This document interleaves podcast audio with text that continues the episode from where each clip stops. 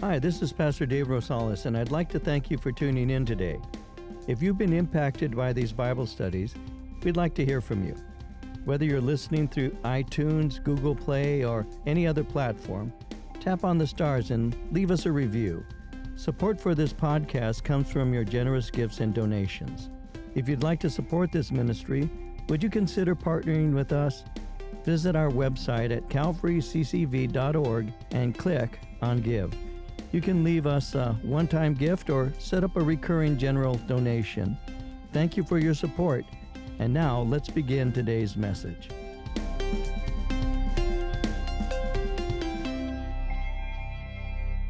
Let's begin here in John's Gospel. We're in chapter 2, and I'm going to read verse 13 first. I'm going to give you a long introduction. Just be prepared for that. And I'll be doing that at verse 13. And then my conclusion is also going to contain a few things that will take me a little time to develop. But I'll just begin by reading verse 13 and give you an introduction that gives you a bit of information, and then we'll move through our study. So John chapter 2, verse 13, John writes, "The Passover of the Jews was at hand, and Jesus went up to Jerusalem." One aside, notice with me that he says, "went up to Jerusalem." Whenever you see them making a journey to Jerusalem, you will always see it saying they went up to Jerusalem. That's because Jerusalem is higher in elevation. And so you'll see that. You'll notice that as you go through your Gospels and all, it's always went up to. And so it says here, the Passover of the Jews was at hand. So let me develop some things with you concerning that. The Passover of the Jews was at hand. When you look at the New Testament consists of 27 books. The first four books of the New Testament are called the Gospels. The word gospel speaks of the good news. And so the first four books of the New Testament, called the Gospels, are intended to communicate to us the good news of salvation through Jesus Christ. So when you read the Gospels, you'll see that each Gospel that was written has a purpose. You'll see that when you read the Gospel, for example, of Matthew, you'll see Matthew wrote to the Jews. And in the Gospel of Matthew, because he's writing specifically to Jewish readers, he quotes the Old Testament more than any other Gospel writer. When you read Mark and you read Luke, Mark and Luke wrote mainly to Gentiles, and Mark specifically was writing to Romans. Luke was writing more specifically to the Greeks. But as they did so, they were revealing to these people that Jesus is the world's Messiah. But John writes to a mixed audience. And so that's one of the reasons why in his gospel, you'll see that he makes sure to explain to his readers certain things. That's why he begins by saying the Passover of the Jews. So he's actually writing an explanation as he does this. And so he's speaking now of the Passover of the Jews. Now, it's interesting that John uses the term the Jews around 66 times in his gospel. Now, to contrast that, Matthew uses the term 5 times, Mark 6 times, and Luke uses that term 5 times. And so the Jews is a term that you find often here in the Gospel of John, and he's speaking of the Passover of the Jews. We'll look at that for a moment. The last time we saw that Jesus had been in the city of Capernaum, Cana. He was attending a wedding, and he stayed a short time because he wanted to be present for Passover. So he went from Cana to Capernaum and stayed a short time because he wants to go to Jerusalem for the Passover. Jesus is what is referred to as an observant Jew. That means he celebrated the feasts and all. And he was celebrating Passover. And the celebration of Passover was a lifelong habit of Jesus. You see all the way back in Luke chapter 2, verses 41 and 42, how that his parents, Joseph and Mary, went to Jerusalem every year for the feast. And so he was someone who from really the beginning of his life was an observant Jew and would often and always celebrate Passover. And so this is the first Passover that he's observing after his baptism. When you look at Passover, Passover is one of the three major feasts along with the Feast of Pentecost and the Feast of Tabernacles. It's a celebration that reminds the children of Israel of their deliverance from Egyptian bondage. According to the Old Testament book of Deuteronomy 16, verse 16, it is a mandatory festival for attendance of males of a certain age. You see, they're celebrating a certain event in the history of Israel that is very important.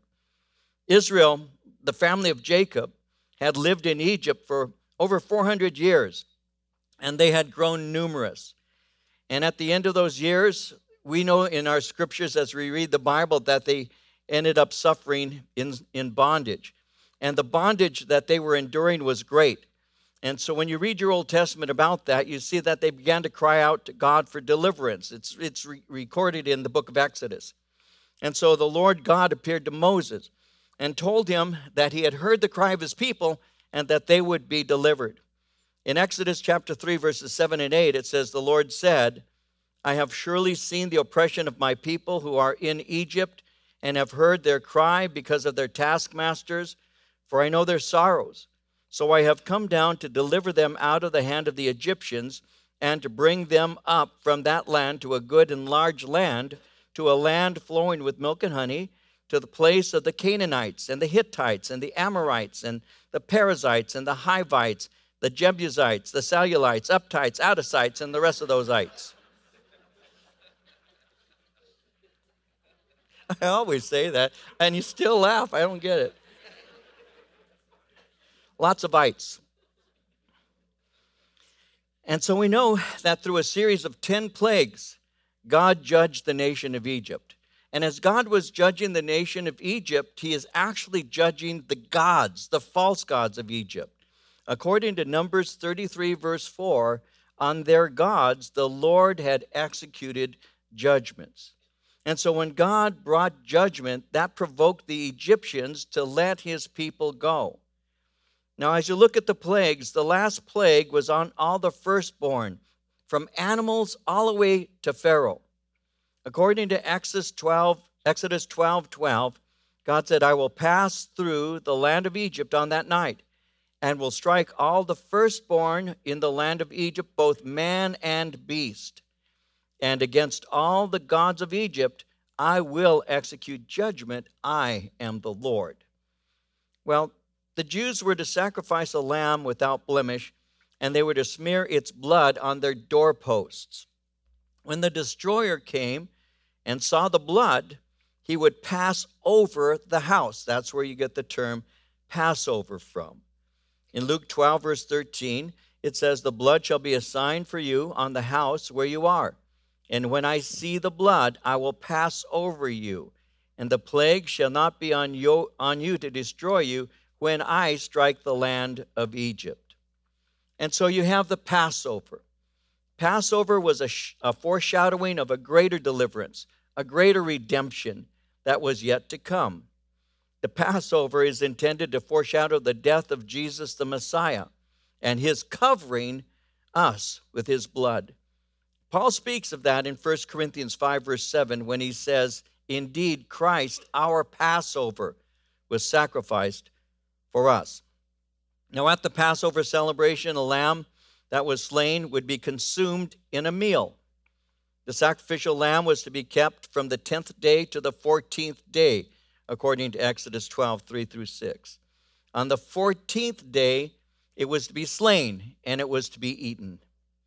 Someone would say, why did that lamb remain with that family that was only going to slay it and eat it? Why was it there for so long? It was there for a long time so that emotional attachment would occur.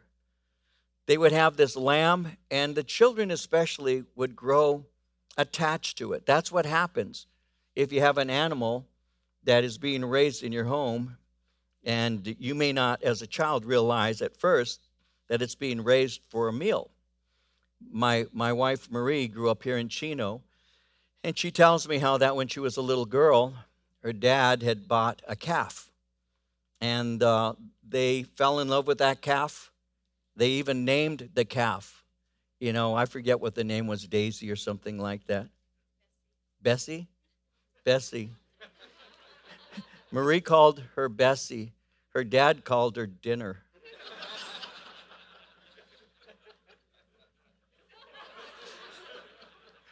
And there's an attachment. There's an attachment that took place. And that's what happens when you have, especially a lamb. Let's face it, you know, lambs are good. I mean, lambs, they taste good. A little salt, some pepper, and some. No, lambs are cute. And the babies would grow attached. So that's why they had them.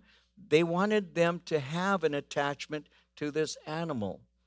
They wanted to do that. They wanted that because when it was slain, it would cause them sorrow, because the death of Messiah in the future, it ought to cause us sorrow. And there needs to be an attachment in something like that. So slaying the lamb should cause pain to the ones who slay it. Now, each family had a lamb. If the family was small, a neighbor would join them. In Exodus 12:4, it says, if the household is too small for the lamb, let him and his neighbor next to his house take it according to the number of persons. According to each man's need, you shall make your count for the lamb. So if I had a small family, then I would join with another family. And so through these different families, I would be reminded of sacrifice. I would be reminded of deliverance.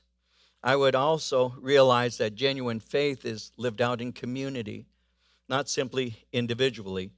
See, we call ourselves a Jesus people community to remind ourselves that we belong to each other, because faith is lived out in community.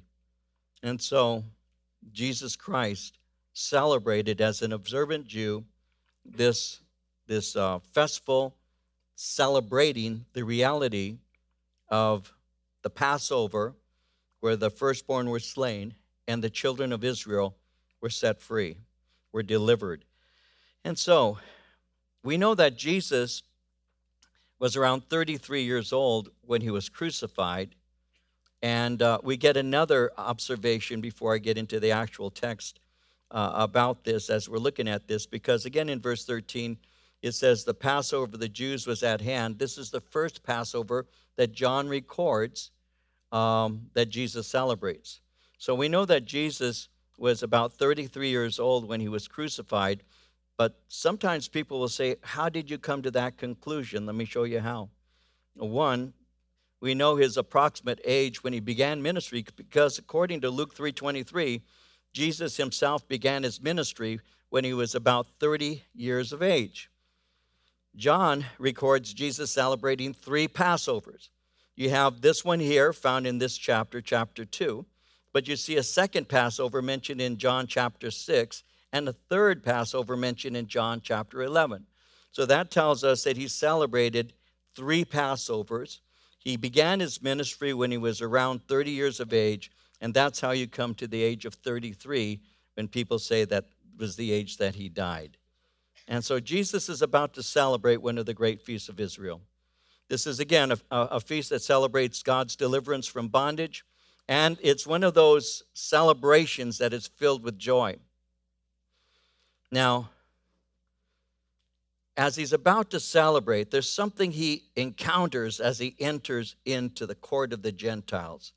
In verse 14, he found in the temple those who sold oxen and sheep and doves and the money changers doing business.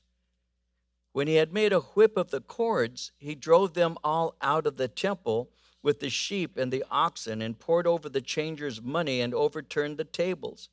And he said to those who sold doves, take these things away. Do not make my Father's house a house of merchandise. So we get to see sweet and gentle Jesus angry. You know, a lot of times we have this picture of Jesus that's just not biblically balanced. The artists of old have pictures of him very often with kind of a sad look in his face. Sometimes they'll have a sheep on his shoulder with a sad look, and you see him in a certain way. This is one of the introductions that we see of Jesus where he actually has a zeal. He actually has a ferocity of righteousness that we get to see in the cleansing of the temple. And we'll be seeing that in some detail in just a moment. Let me develop this. Where he's at is called the court of the Gentiles. As he enters into this court of the Gentiles, he's encountering people who do business. When we go to Israel, we go to a place called the Southern Steps. The Southern Steps are the steps that Jesus, these are actual steps. This is one of the places in Israel that you know beyond a shadow of doubt that you are actually walking in the exact place Jesus himself would have walked. That's how old these steps are. And these steps called the Southern Steps will take you up into what is called an area that was called the Court of the Gentiles. And as he's walking into this Court of the Gentiles, he begins to encounter people and they're doing business. There had been booths that were set up for the purchase of sacrificial animals as well as for changing money. What had happened is the area had been turned into a marketplace. And you have to picture it that way. It's crowded, it's noisy, and it smells. There are merchants who are selling oxen. They're selling sheep and doves. They're selling oil. They're selling salt. All of these are ingredients for the Passover supper. And they had concession fees that were being charged. And so the people with the concession stands were profiting off of the religious devotion of those pilgrims. You see, the sincere pilgrims who had come to celebrate were being robbed. You see, to celebrate Passover, it was necessary for them to have an offering. And so the priest had established inspectors to ensure that the offering that was being offered was acceptable. So they actually had people there who were inspecting the animals, looking for imperfections. According to the Old Testament book of Leviticus 22, verses 21 and 22, it says, "When anyone brings from the herd or flock a fellowship offering to the Lord to fulfill a special vow or as a free will offering, it must be without defect or blemish to be acceptable. Do not offer to the Lord the blind, the injured, or the maimed, or anything with warts or festering or running sores. Do not place any of these on the altar as an offering made to the Lord by fire." And so these priests would inspect the animals that were about to be offered, and they would reject them. And when they rejected the animal that was being presented, they would sell them another animal, they would confiscate theirs, and they would make a profit off of the people by selling them a more expensive animal. One writer says that the pilgrim often paid up to 10 times the actual value of the animal. Now, at the same time, many would pay what they called the temple tax. The temple tax was a maintenance tax for the temple. So if they brought in foreign currency, they would recognize foreign currency as unclean. And so you had to exchange it. They had the money changers. And so they would take the foreign money, they would exchange it for Jewish shekels. And the rate of exchange was up to 25%. So they were ripping them off with the animals and with the money exchange. One commentator said that the priests and Levites very often sold the animals they had received for sacrifices to the dealers in cattle at a lower rate, that they might sell them again with profit, so that the same sacrifices were often sold to different persons, and the profits were divided between the priests and the salesmen.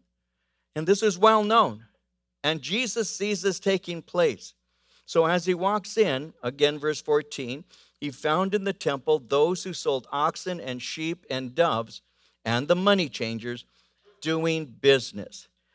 When he made a whip of cords, he drove them all out of the temple with the sheep and the oxen and poured out the changers' money and overturned the tables. And he said to those who sold doves, "Take these things away. Do not make my father's house a house of merchandise." I can't imagine what a scene that would have been. Here comes Jesus. And you can almost see him standing there looking at what's taking place. And it's not as if that's the first time, by the way, that he's ever seen this. He's more than likely seen this many times. But now it's time for him to do his ministry. And he walks in. And as he's looking there, and you wonder if his disciples, his apostles, were standing with him as he was looking, and perhaps they had no idea what was about to take place. And then Jesus goes up to a table, and you can see all the coins and stacks and all, and he grabs the table, and he throws it. Can you picture that? And the coins that are on the table, they're all just scattering. And he goes to another table and he's throwing tables And the people at that point are, and now he picks up some cords, some reed that's on the, and he fashions it into a whip. It's not something like a leather whip that would tear you up, but it's something that will sting. And he begins to use this and drive the people out with it. It just would have been an amazing thing that was taking place. He was angry. He was angry. Why was he angry? Well, cleansing God's house was the first and the last care of Jesus Christ. We need to remember that the temple is where the people came to worship God. This outer court where they were at was the only place all nations could assemble in the temple precincts. There were other courts. There was the court of the women, court of the men, court of the priests, but those were restricted to Jews alone. The court of the Gentiles allowed both Jew and Gentile to assemble, and the Jews and the Gentiles would assemble together, and it was a place that there were actual teachings and prayer. Jesus very often in his ministry would teach in the court of the Gentiles. Rabbis would go there, and very often their disciples that they were mentoring would come in and be seated around them. So this was a common practice. Jesus went there quite often. But it was a place that was intended to be for all nations so that people could hear the things of God. And they would come together that there might be worship of God. All the nations could gather there to learn of God. Later on, there'll be a second cleansing. This is what is called the first cleansing. But in Mark chapter 11, verse 17, at the second cleansing, Mark said that he, Jesus, taught them, saying to them, "Is it not written, my house shall be called a house of prayer for all nations? You have made it a den of thieves." And so that was what was taking place. Jesus is there.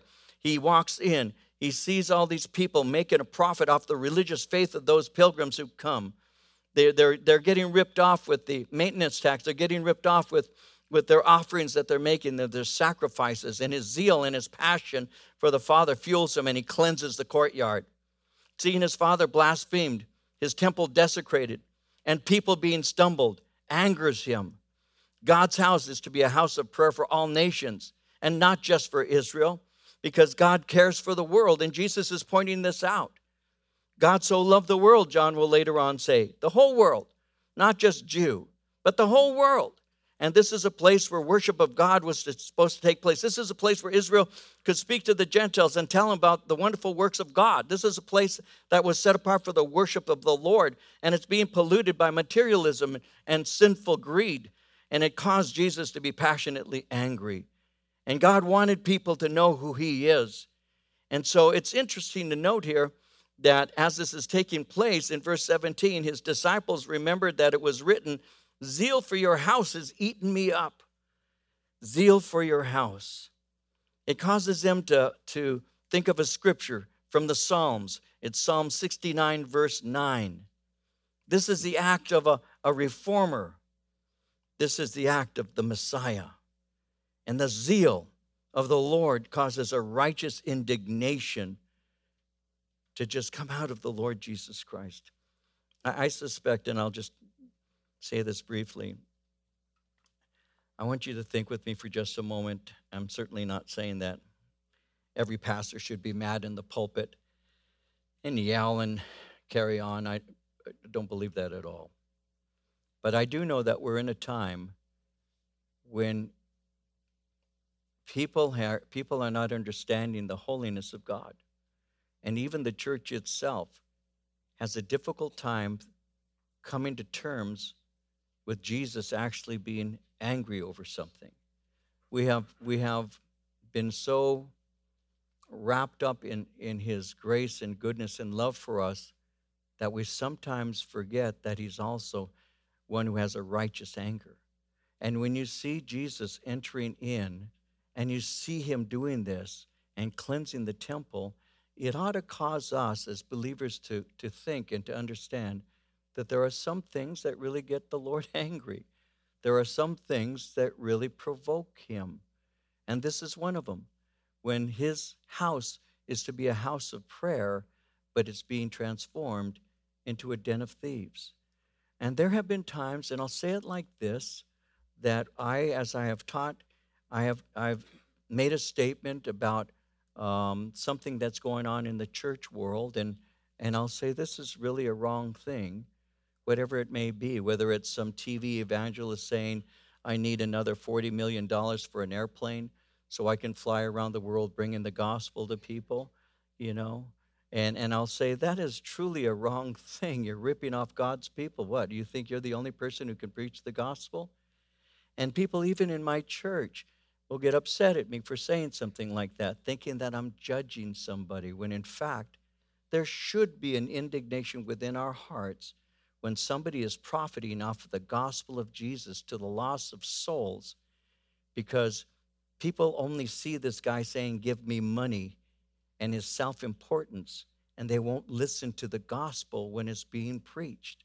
And that grieves me. And so there have been times when I have stood up over the years, I've been doing this for a while here, and I have said, this is wrong. And you'll be surprised at how some people respond, oh, you're a judge, what makes you, and that there's no discernment in the body of Christ today. We simply accept everything as being okay. And I wonder what we, the church, would do if a John the Baptist type showed up. Repent. Oh, he says, you serpents, you vipers. What a sweet man you are, John. I really don't think you'd see him on many Christian TV programs. And he probably wouldn't have a great following in churches. I'm sure he wouldn't. And if you look at some of the messages Jesus gave, and we will be doing that as we go through John's gospel, and I'll bring you to Matthew 23, I'm sure, in various places. There were times when Jesus spoke in such a straight and convicting way, and people seem to forget that God is the God of truth, and the things that he says are of great importance to hear.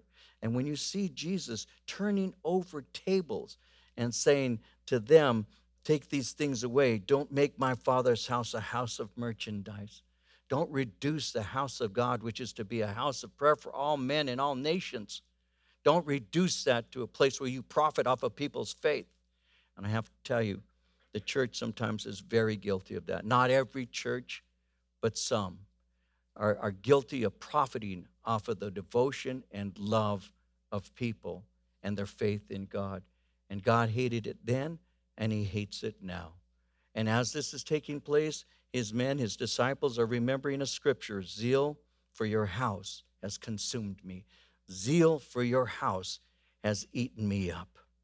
Well, as this takes place, the Jews answered and said to him, what sign do you show to us since you do these things? And Jesus answered and said to them, destroy this temple, and in 3 days I will raise it up. And so they ask him, by what authority are you doing these things? It's interesting, note this, they didn't dispute with him that what he did was right, but they're saying, who are you to do these kinds of things? And so what does Jesus do? Well, he gives the answer in verse 19, destroy this temple, and in 3 days I'll raise it up. Now, this is the clearest sign that you will ever have of my authority. Destroy this temple is speaking of his resurrection.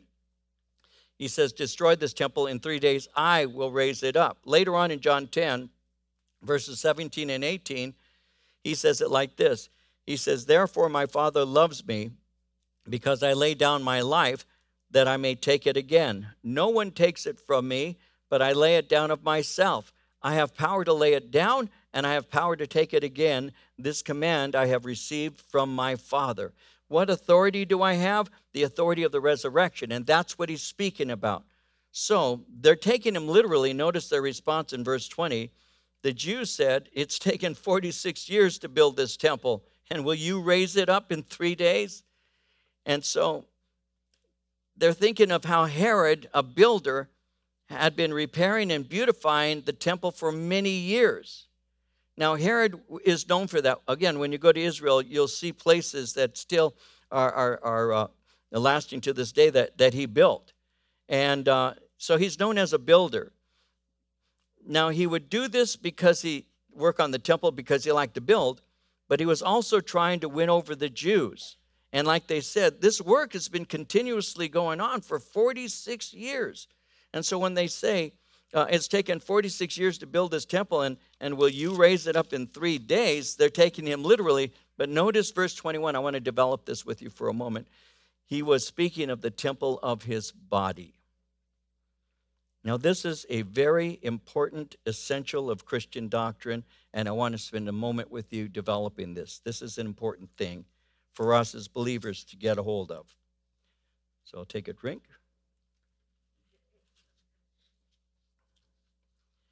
And begin. One of the essentials of the Christian faith is the physical resurrection of Jesus's actual body. If you take notes, you might want to note that. One of the essentials of the Christian faith is the physical resurrection of Jesus's actual body. There are theologians who do not believe in his actual physical resurrection. Some say that the Gospels are just inconsistent in their accounts. And so the resurrection of Christ as recorded in the Gospels, they'll say, are simply stories. There are other theologians who believe that myths influenced the beliefs of the early Christians. And so they were incorporating resurrection myths, they say. And these are quote-unquote Christian theologians who say this. Some think that his resurrection is a story that actually gained influence years later and not during the period of time he was crucified, died, and was buried. And there are others who say that Jesus' resurrection was only spiritual and was not a physical resurrection. When I was in Bible college, I took a course in Azusa Pacific, and one of my Bible teachers was teaching on this subject, and he said something like this. He said, does it really matter if you believe in the actual physical resurrection of the body of Jesus Christ? He says, why can it not be only a spiritual resurrection? Only spiritual, but not physical. And that is something that one of my professors at Azusa Pacific was postulating as a possible answer, because he did not apparently believe in the physical resurrection of Jesus Christ. And his question was, is this an essential for us as believers to actually hold fast to, or cannot you believe that it was spiritual in nature and not physical? So I want to supply an answer for that. I'll take it one step further, and I'll say that there is a cult called the Jehovah's Witnesses. All of us are familiar with at least the name Jehovah's Witness. And the Jehovah's Witnesses teach that Jesus was not physically resurrected. In their booklet, You Can Live Forever on Paradise Earth, they say Jesus rose as a spirit creature and that the material body of Jesus was taken away by Jehovah. That's what Jehovah's Witnesses believe. They may have come to your door. Easter just passed. They came to mine. I wasn't home. I was looking out the window. No, I wasn't home when they came, but they leave their brochures and the material. Perhaps they did with you. They go through all of our neighborhoods and leave their material during Easter. That's what they believe. They believe, and this is taken from one of their sources. In the booklet, You Can Live Forever on Paradise Earth, this is what they say. They say Jesus rose as a spirit creature. The material body of Jesus was taken away by Jehovah. That's what they teach. They do not believe in the physical resurrection of Jesus Christ. They say that he was spiritually resurrected. They teach that Jesus took on different physical forms when he rose from the dead. And they use as examples the fact that they say that he appeared as a gardener to Mary Magdalene. They say that he assumed a different body when he appeared on the road to Emmaus to those two disciples. And they'll say, well, see, Mary, he was a gardener, and the two there on the road to Emmaus didn't recognize him because he had assumed a different form. I don't know if you've ever spoken to Jehovah's Witnesses. That's what they'll tell you. That's what they say. They'll say that Mary saw him as a gardener because Jesus looked like a gardener. That's what they'll say. They'll say when these two disciples on the road to Emmaus were joined by Jesus in conversation, they will tell you that he was in a different form and that he didn't look like Jesus but assumed a different likeness. That's what Jehovah's Witnesses will tell you. Is that true? Did Jesus assume the body of a gardener? Well, when Jesus spoke to Mary in John 20, verse 15, and asked, "Why are you weeping? Whom are you seeking?" John tells us that she, supposing him to be the gardener. So that tells us that she made a mistake. When you take into consideration that Mary, it was dark, that she was weeping, she was emotionally traumatized, she supposed him to be the gardener. But it doesn't say that Jesus was dressed up, you know, with gardener clothes, you know, little hat and overalls. When he appeared to the two disciples on the road to Emmaus, Luke tells us that they didn't recognize him because, according to Luke 24:16, their eyes were restrained so that they did not know him. Their eyes were restrained. It wasn't that he assumed a different form. It's that their eyes were restrained. They were unable to see him because he intentionally restrained them from recognizing him. And that's what's going on. So no, he wasn't assuming different bodies. As for Jesus having a spirit body, Luke tells us that when Jesus appeared before his 11 apostles, that they thought they were seeing a spirit. And Jesus told them, "Why are you troubled? Why do doubts arise in your hearts? Behold my hands and my feet, that it is I myself. Handle me." And then he goes and says, "For a spirit does not have flesh and bones as you see I have." So a spirit does not have flesh and bones. So they'll say, "Well, wait a minute. The Bible says that flesh and blood cannot inherit the kingdom of God." Well, Jesus said he had flesh and bones. Why flesh and bones and not flesh and blood? Because he poured out all of his blood on the cross. And so he doesn't have blood anymore. And so that scripture doesn't apply. Jesus' body was flesh and bones. Somebody said the bodily resurrection of Jesus is the most important event in history, providing irrefutable evidence that Jesus is who he claimed to be, the Son of God. The resurrection was not only the supreme validation of his deity, it also validated the scriptures, which foretold his coming and resurrection. Moreover, it authenticated Christ's claims that he would be raised on the third day, and it is the event that provides hope that we will also be resurrected. Apart from Jesus' bodily resurrection, we have no Savior, no salvation, and no hope of eternal life.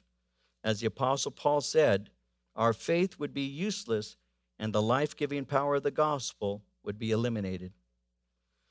The resurrection of Jesus Christ is the foundation of our faith. If he was not resurrected, our faith in him is useless. In 1 Corinthians 15:17, Paul said, "If Christ has not been raised, your faith is worthless. You are still in your sins." And so Jesus Christ is already in John chapter 2 speaking of his resurrection. That's what he's referring to when he says, "Destroy this temple, and in 3 days I will raise it up." He's prophesying his death, his burial, and his resurrection at the beginning of his ministry. They took him literally, and they say it took 46 years for this temple to be built, meaning that Herod had been working on it and doing different things for many years. But verse 21 says, no, he's not talking about the physical temple. He's speaking of the temple of his body. Therefore, verse 22, when he had risen from the dead, his disciples remembered that he had said this to them, and they, notice, believed the scripture and the word which Jesus had said. And so Jesus is hinging his authority on the validity of scripture. He is saying, and John is pointing out, that the scriptures point to that central fact of resurrection. In John 5:39, Jesus says, "You search the scriptures because you think that in them you have eternal life, and it is they that bear witness about me." And that's what they're saying in verse 22 when it says that they remembered that he had said this to them and believed the scripture and the word which Jesus had said. You search the scriptures, they testify about me. In the scriptures, his resurrection is foretold. Psalm 16, verse 10, "You will not leave my soul in Sheol, nor will you allow your Holy One to see corruption." Paul made it clear in Romans chapter 1, verse 4, that Jesus was declared to be the Son of God with power according to the Spirit of holiness by the resurrection from the dead. The scriptures point out that Jesus Christ was to be resurrected. Jesus says, if you destroy this temple, I will raise it up in 3 days. He says that in response to their question, who gives you the authority to do what you're doing? You're driving people out. You're overturning the tables. What gives you the authority to do that? And Jesus is pointing to the fact that he is God in the flesh, that he is the Messiah, and the authority that he has is from heaven. That's what he's saying. They don't see it at that time. As a matter of fact, majority of them will not see it to the very end. But that's what Jesus is pointing out. And the resurrection of Christ is that which validates everything and gives him authority. You see, the resurrection of Jesus is what we place all of our trust on. Again, like Paul had said, if there's no resurrection, our faith is in vain. You think of a young girl. She was about between 14 and 16 at the time. And you think of how that she had a visitation by an angel, and how the angel had said to her that you're going to conceive in your womb the Son of God. And that young girl, Mary, responds by saying, how can this thing be, seeing that I have not known a man? And she's saying, how is it possible for me to have a child, seeing that I'm a virgin? That's what Mary was saying. And the angel makes it very clear to her, that holy thing shall be conceived by the Spirit himself. And so you have to put yourself in her place back 2,000 years ago. And you have to ask yourself, how did she survive? I mean, she was from a small village. Nazareth, when you think of the city of Nazareth, don't get caught up thinking it was large. It was very small. It was a very small community, a very small village.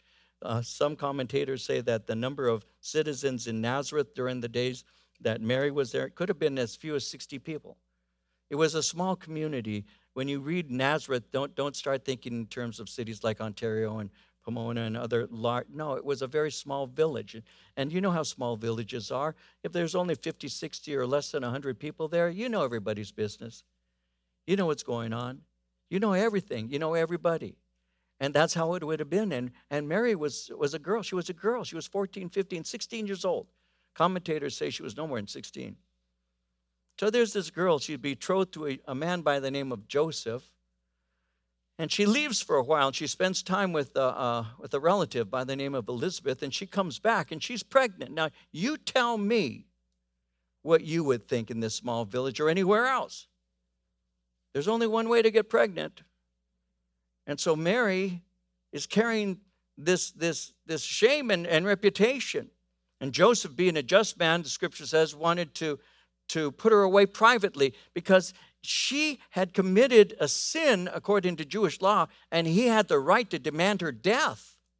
But he was a righteous man, he was a kind man, a good man.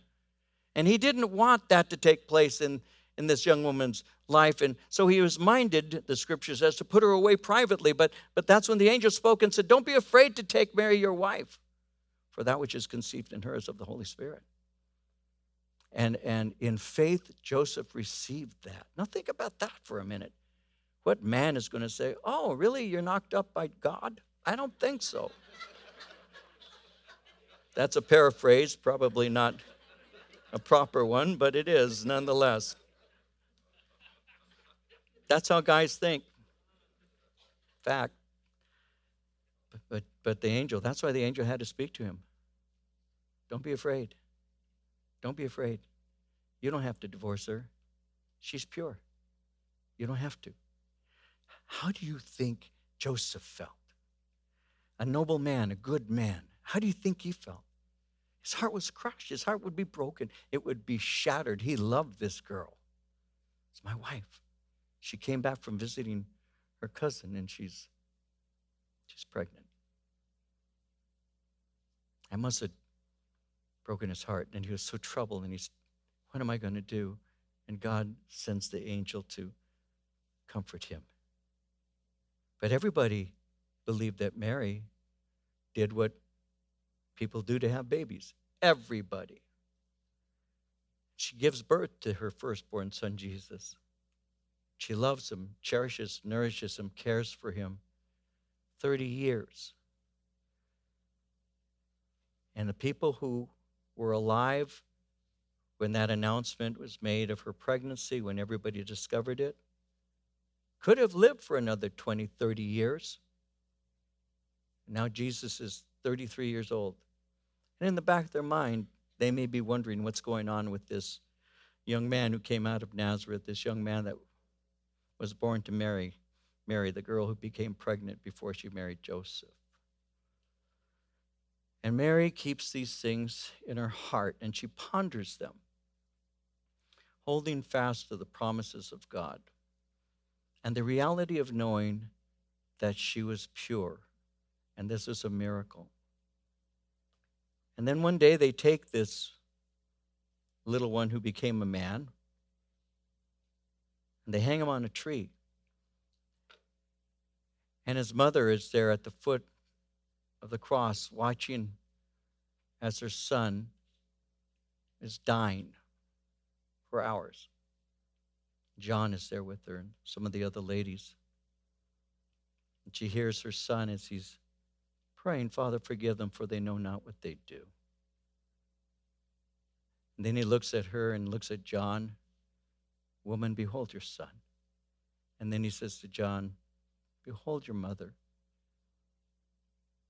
And he finally says, "Father, into thy hands I commit my spirit." And he lowers his head, and he breathes his last with a cry of, "It is finished." And they take his body, they hastily bury him, and 3 days later, he's risen from the dead. And not only is Jesus alive, but his mother's claims of innocence are finally validated by the resurrection of her son, Jesus Christ, the one who was born to the Virgin. And this is all Scripture. And that's why you hold fast to Scripture. That's why Jesus points to Scripture. That's why he quotes Scripture. "Destroy this temple, and in 3 days I will raise it up," is a prophetic word concerning the fact that the psalmist had said, "You will not leave my soul in Sheol." There will be a resurrection. And so we place our trust and our faith in what the Scriptures say. And that's why it says in verse 22, when he had risen from the dead, his disciples remembered that he had said this to them. And they believed the Scripture and the word which Jesus had said. When he was risen from the dead, they remembered. You see, after his resurrection, they were able to remember he had told them that this would happen. In Luke 24, verses 6 through 8, after his resurrection, when the women came to the tomb, the angels said to them, "He's not here. He's risen. Remember how he spoke to you when he was still in Galilee, saying, 'The Son of Man must be delivered into the hands of sinful men and be crucified, and the third day rise again.' And they remembered his words." If you want to make it, let me give you application. If you want to make it through your hard times, remember his word. Remember his word. God doesn't lie. God will never leave you nor forsake you. God is with you. "I can do all things through Christ who strengthens me. There shall be no weapon forged against me, that will be able to have any success." Why? Because God is my shield and my strength. And though I go through things, and we all do, I don't go through these things without hope, because I know that all things work together for the good of those who love God, to those who are the called according to his purpose. And I know that God has taught me that if you obey my command, I will manifest myself to you. And it's in the midst sometimes of those times in my life when I'm wondering, "God, what are you going to do?" that I have to just rest on the things that I know. The things I don't know are out of my control, so I rest on the things that I do know, because those things are in his control. And you learn that over time. And it's not kind of a haphazard. I'm not a person who just kind of whistles in the dark and pretends there are not bad things there. I realize there are bad things, but I also know who's with me. I know that too. And I know that the Lord will deliver me in one form or another. And I know that what I'm going through, I will go through, that I'm not going to stay there. I'm not going to live there. That's not going to be my permanent address, because Jesus said, I go to prepare a place for you, and if I go and prepare a place for you, I'll come again and receive you unto myself, that where I am, there you may be also.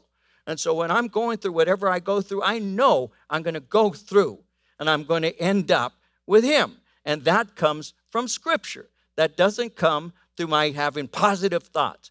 That doesn't come because I ignore. That comes because I weigh it, I consider it, and I say, but my God is able. My God is capable. My God is powerful. My God is a deliverer. My God is with me. We will make it through. That's how it works. And that's what's going on here. You see, they remembered the word that Jesus had said, because his word brings comfort. Without the Holy Spirit, ultimately, scriptures won't make sense. So we need his illumination. It's like what he says in John 14:26, the helper, the Holy Spirit, whom the Father will send in my name, he will teach you all things and bring to your remembrance all things that I said to you. And so they believed the scripture.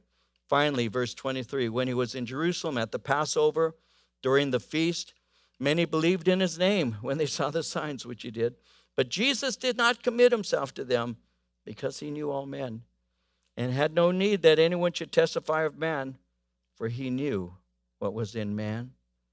People began to show an interest in him because of the works he's performing, but he didn't notice. He did not entrust himself to this kind of faith, because that faith was not fully in him. Their level of belief was centered on his ability to do works, not his ability to save.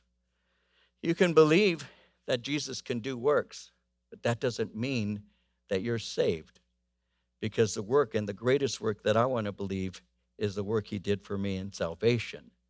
I believe in a God who performs miracles. I don't know a scripture in the New Testament that says he can't. I just don't know one. I don't know a scripture in the New Testament that says he ceased doing miracles. I believe he still does. He continues to work. I believe that. Do I see him every day? No. Have I seen him? I think I have. But even if I hadn't, I walk by faith, not by sight. I believe that the Lord does what God says he'll do. And that's the end of it, you know. He said it. I believe it. That settles it. I just trust him in all of that. That's how the Lord is. But he didn't entrust himself to all men. Why? Because he knew what was in men. One of the things that you have to learn in life is to know who to trust and who to love at a distance. Who to trust, because some of you have been hurt by trusting the wrong people, haven't you? All of us have. All of us have. Did you learn anything?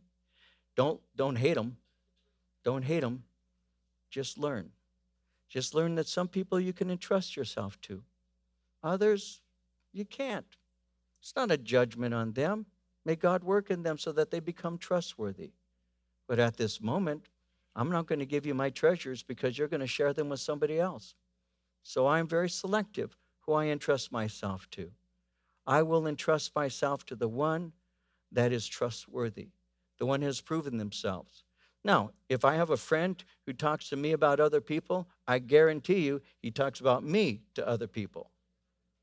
And so if he's talking to me about others, he talks about me to others. So that tells me right away, this isn't a person I'm going to entrust myself to. I can love them, and I do. I can care for them, and I will. But will I tell them my heart? No, of course not. Because this is a person who doesn't know how to be trustworthy yet. Now, we all have to learn to keep our mouths shut. We all have to learn when to speak and when not to speak. That's a good lesson to learn over time, you know. My dad, when I was a kid, my dad used to have a real problem with me, because he says, David, you're too open-hearted. You just say things. And some of you have noticed that that's still true at my age. I still open my heart and share my heart. I still do. My dad had a difficult time with that, because I used to say, you know what, if it's real for me, I'm going to tell you about it. That's the way it is. But over time, I learned, some things I keep to myself. Some things I only share with some people. My wife knows everything that needs to be known about this man because I trust her with my life because I know she's trustworthy. And I have others that I can trust certain things to. But Jesus, he didn't show himself to everybody. He didn't say these things to everybody. He said them to certain things, certain people. That's what it's saying here. Jesus did not commit himself to them because he knew all men and had no need that anyone should testify of man, for he knew what was in man. So be careful. One, become a person that people can trust. Become a person that they know they could share with and they can trust you. Be that person. And two, be discerning who you trust when you're sharing. Be discerning. Not every person is capable of hearing the things that you share. Just be aware of that. Doesn't make them bad people per se. Simply means they're people you don't share everything with. That's okay. There's nothing wrong with that, because eventually they may learn to just shut up. Maybe they'll learn to be trustworthy. And there have been times when I've told people, I've said, you know what? You got to learn not to speak. You got to learn to listen. You've got to learn to just hold things to yourself. Take it to the Lord. But don't be sharing everything you know, because some people will use information to hurt you with. Be wise with that. Be wise with that. If you'd like to learn more about Pastor David or Calvary Chapel Chino Valley, please visit our website at calvaryccv.org. Thanks for listening and have a great day.